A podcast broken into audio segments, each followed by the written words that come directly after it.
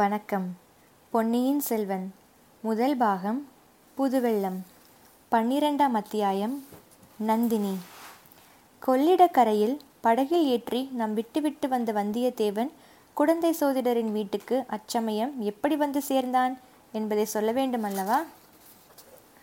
ஆழ்வார்க்கடியான் படகில் ஏறியதை ஆட்சேபித்த சைவ பெரியார் படகு நகரத் தொடங்கியதும் வந்தியத்தேவனை பார்த்து, தம்பி, உனக்காக போனால் போகிறது என்று இவனை ஏறவிட்டேன். ஆனால் ஓடத்தில் இருக்கும் வரையில் அவன் அந்த 8 எழுத்து பெயரை சொல்லவே கூடாது. சொன்னால் இவனை இந்த கொள்ளிடத்தில் பிடித்து தள்ளிவிடச் சொல்லுவேன். ஓடக்காரர்கள் என்னுடைய ஆட்கள் என்றார். நம்பியடிகளே, தங்களுடைய திருச்செவியில் விழுந்ததா என்று வந்தியத்தேவன் கேட்டான். இவர் 5 எழுத்து பெயரை சொல்லாதிருந்தால் நானும் 8 எழுத்து திருநாமத்தை சொல்லவில்லை என்றான் ஆழ்வார்க்கடியான். சாட்சாத் சிவபெருமானுடைய பஞ்சாட்சர திருமந்திரத்தை சொல்லக்கூடாது என்று இவன் யார் தடை செய்வதற்கு? கற்றுனை பூட்டி கடலிற் பாய்ச்சினும் நற்றுணையாவது நமச்சிவாயவே என்று சைவ பெரியார் கம்பீர கர்ஜனை செய்தார். நாடினேன் நாடி நான் கண்டு கொண்டேன் நாராயணா என்னும் நாமம் என்று ஆழ்வார்க்கடியான் உரத்த குரலில் பாடத் தொடங்கினான். சிவசிவ சிவா என்று சைவர் 2 காதிலும் கைவிரலை வைத்து அடைத்து கொண்டார். ஆழ்வார்க்கடியான் பாட்டை நிறுத்தியதும் சைவர் காதில் வைத்திருந்த விரல்களை எடுத்தார். ஆழ்வார்க்கடியான் வந்தியத்தேவனை பார்த்து, தம்பி, நீயே அந்த வீர சைவரை கொஞ்சம் கேள். இவர் திருமாலின் பெயரை கேட்பதற்கு இவ்வளவு கஷ்டப்படுகிறாரே. ஸ்ரீரங்கத்தில் பள்ளி கொண்டிருக்கும் பெருமாளின் பாத கமலங்களை அலம்பிவிட்டுத்தான் இந்த கொள்ளிட நதி கீழே வருகிறது. பெருமாளின் பாதம் பட்ட தீர்த்தம் புண்ணிய தீர்த்தம் என்று சிவபெருமான் திருவானைக்காவலில் அந்த தண்ணீரிலேயே மூழ்கி தவம் கிடக்கிறார் அல்லவா என்று சொல்வதற்குள்ளே சைவப்பெரியார் மிக வெகுண்டு ஆழ்வார்க்கடியான் மீது பாய்ந்தார். படகின் ஓரத்தில் 2 பேரும் கைகலக்கவே படகு கவிழ்ந்து விடும் போல் இருந்தது. ஓடக்காரர்களும் வந்தியத்தேவனும் குறுக்கிட்டு அவர்களை விலக்கினார்கள்.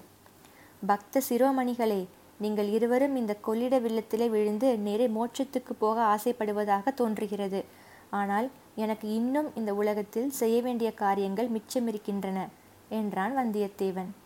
ஓடக்காரர்களில் ஒருவன், கொள்ளிடத்தில் விழுந்தால் மோட்சத்துக்கு போவது நிச்சயமோ என்னமோ தெரியாது.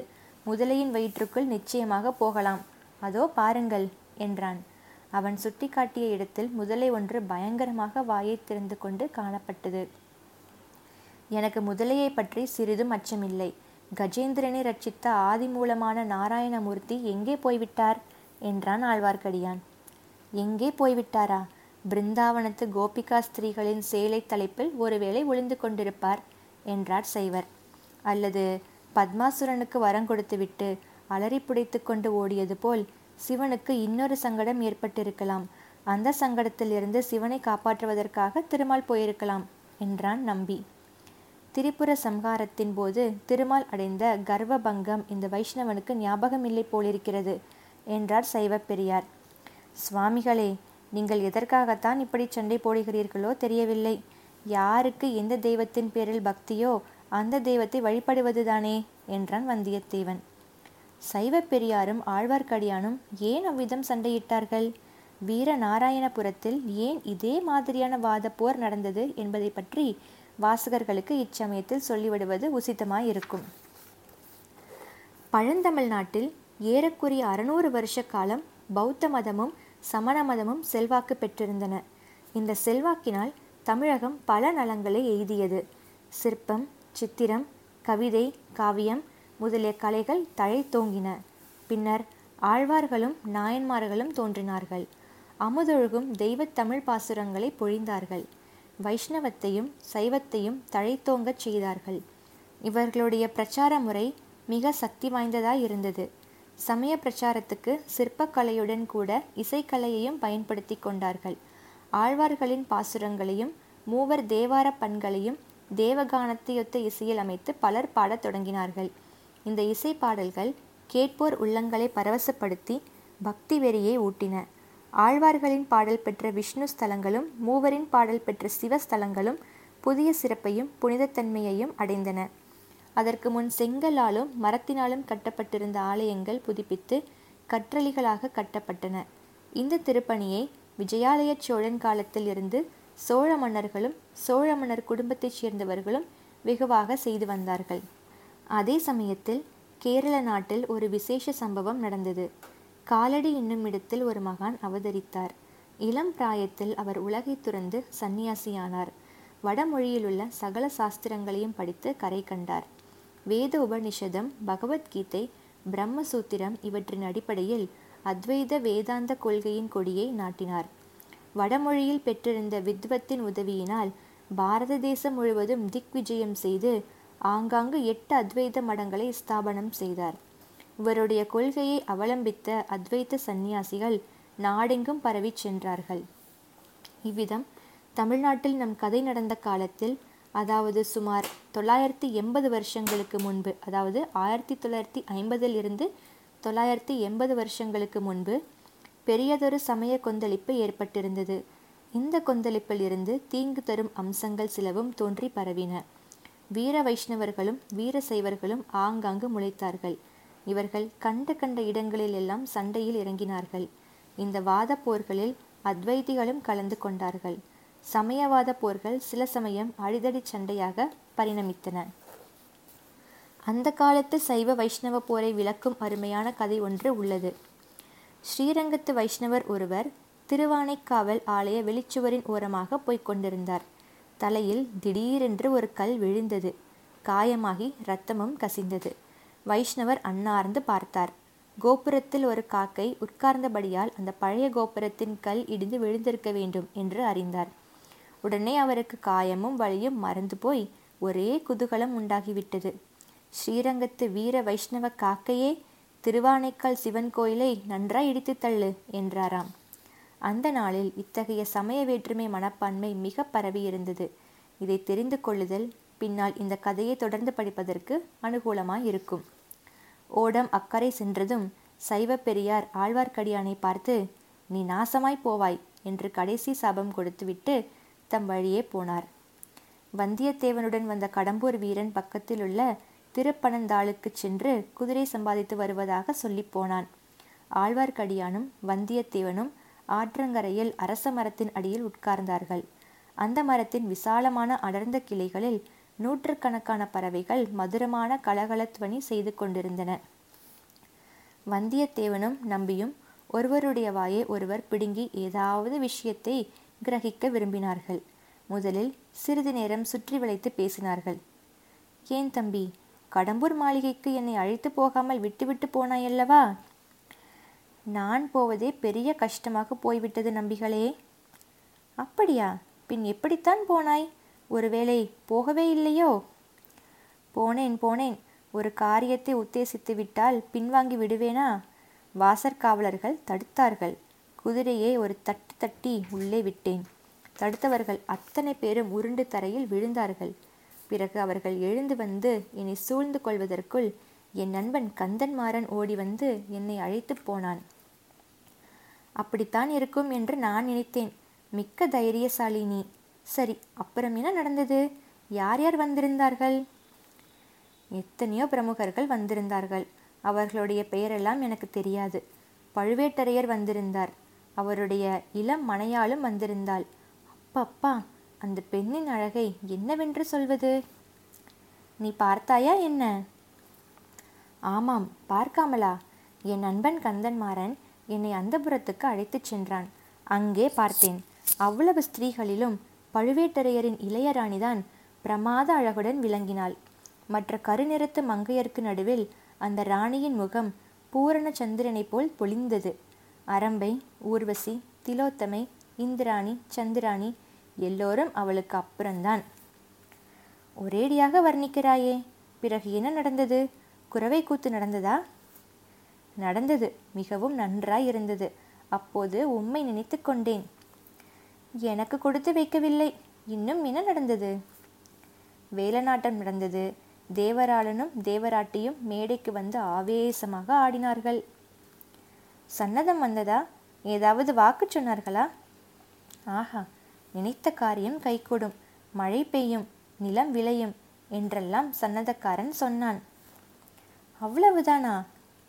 இன்னும் ஏதோ ராஜாங்க விஷயமாக சொன்னான். நான் அதையொன்றும் கவனிக்கவில்லை. அடாடா, இவ்வளவுதானா? கவனித்திருக்க வேண்டும் தம்பி. நீ இளம் பிள்ளை, நல்ல வீர பராக்கிரமம் உடையவனாய் தோன்றுகிறாய். ராஜாங்க விஷயங்களை பற்றி எங்கேயாவது யாராவது பேசினால் காதில் கேட்டு வைத்து கொள்ள வேண்டும். நீர் சொல்வது உண்மை. எனக்கு கூட இன்று காலையில் அப்படித்தான் தோன்றியது. காலையில் தோன்றுவானேன்? காலையில் கந்தன்மாரனும் நானும் பேசிக்கொண்டே கொள்ளிடக்கரை வரையில் வந்தோம். ராத்திரி நான் படுத்து தூங்கிய பிறகு கடம்பூர் மாளிகைக்கு வந்திருந்த விருந்தாளிகள் கூட்டம் போட்டு ஏதேதோ ராஜாங்க விஷயமாக பேசினார்களாம். என்ன பேசினார்களாம்? அது எனக்கு தெரியாது.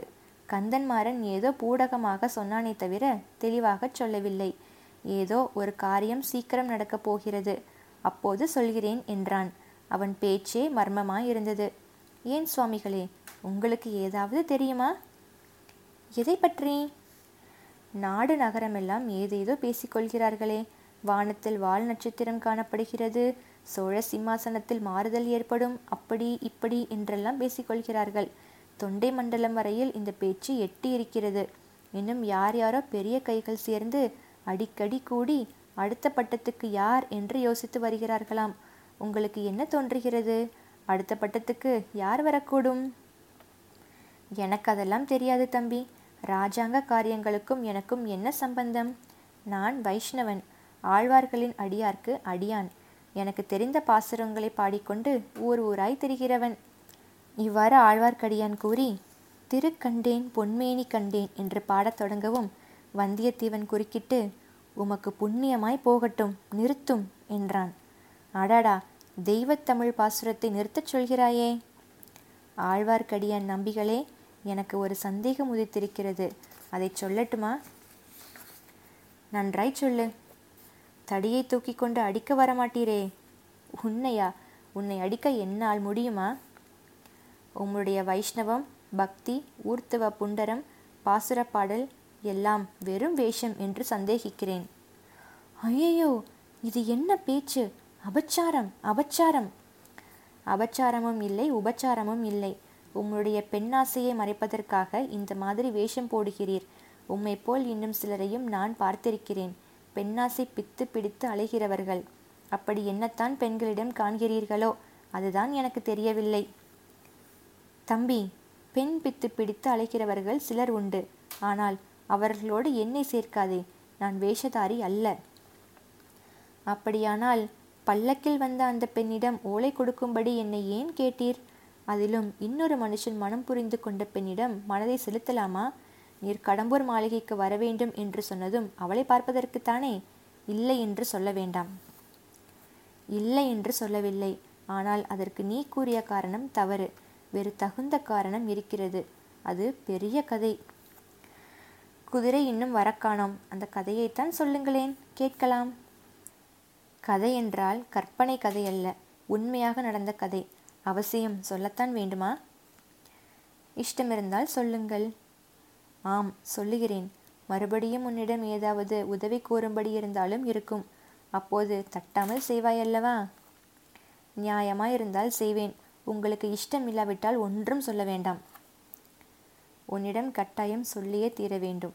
அந்த ரணியாசுரன் பழுவேட்டரையரின் இளம் மனைவி இருக்கிறாளே, நான் ஓலை கொண்டு போகச் சொன்னேனே, அவள் பெயர் நந்தினி. அவளுடைய கதையை நீ கேட்டால் ஆச்சரியப்பட்டு பொங்குவாய். இந்த முன்னுரையுடன் ஆழ்வார்க்கடியான் நந்தினியை பற்றி கதையை ஆரம்பித்தான். ஆழ்வார்க்கடியான் பாண்டிய நாட்டில் வைகை நதிக்கரையில் ஒரு கிராமத்தில் பிறந்தவன். அவனுடைய குடும்பத்தார் பரம பக்தர்களான வைஷ்ணவர்கள். அவனுடைய தந்தை ஒரு நாள் நதிக்கரையில் உள்ள நந்தவனத்துக்கு போனார். அங்கே ஒரு பெண் குழந்தை அனாதையாக இருப்பதை கண்டார். குழந்தையை எடுத்துக்கொண்டு வீட்டுக்கு வந்தார். குழந்தை கலையாகவும் அழகாகவும் இருந்தபடியால் குடும்பத்தார் அன்புடன் போற்றி காப்பாற்றினார்கள். நந்தினி என்று குழந்தைக்கு பெயரிட்டார்கள். ஆழ்வார்க்கடியான் அப்பெண்ணை தன் தங்கை என்று கருதி பாராட்டி வந்தான். நந்தினிக்கு பிராயம் வளர்ந்து வந்தது போல் பெருமாளிடம் பக்தியும் வளர்ந்து வந்தது.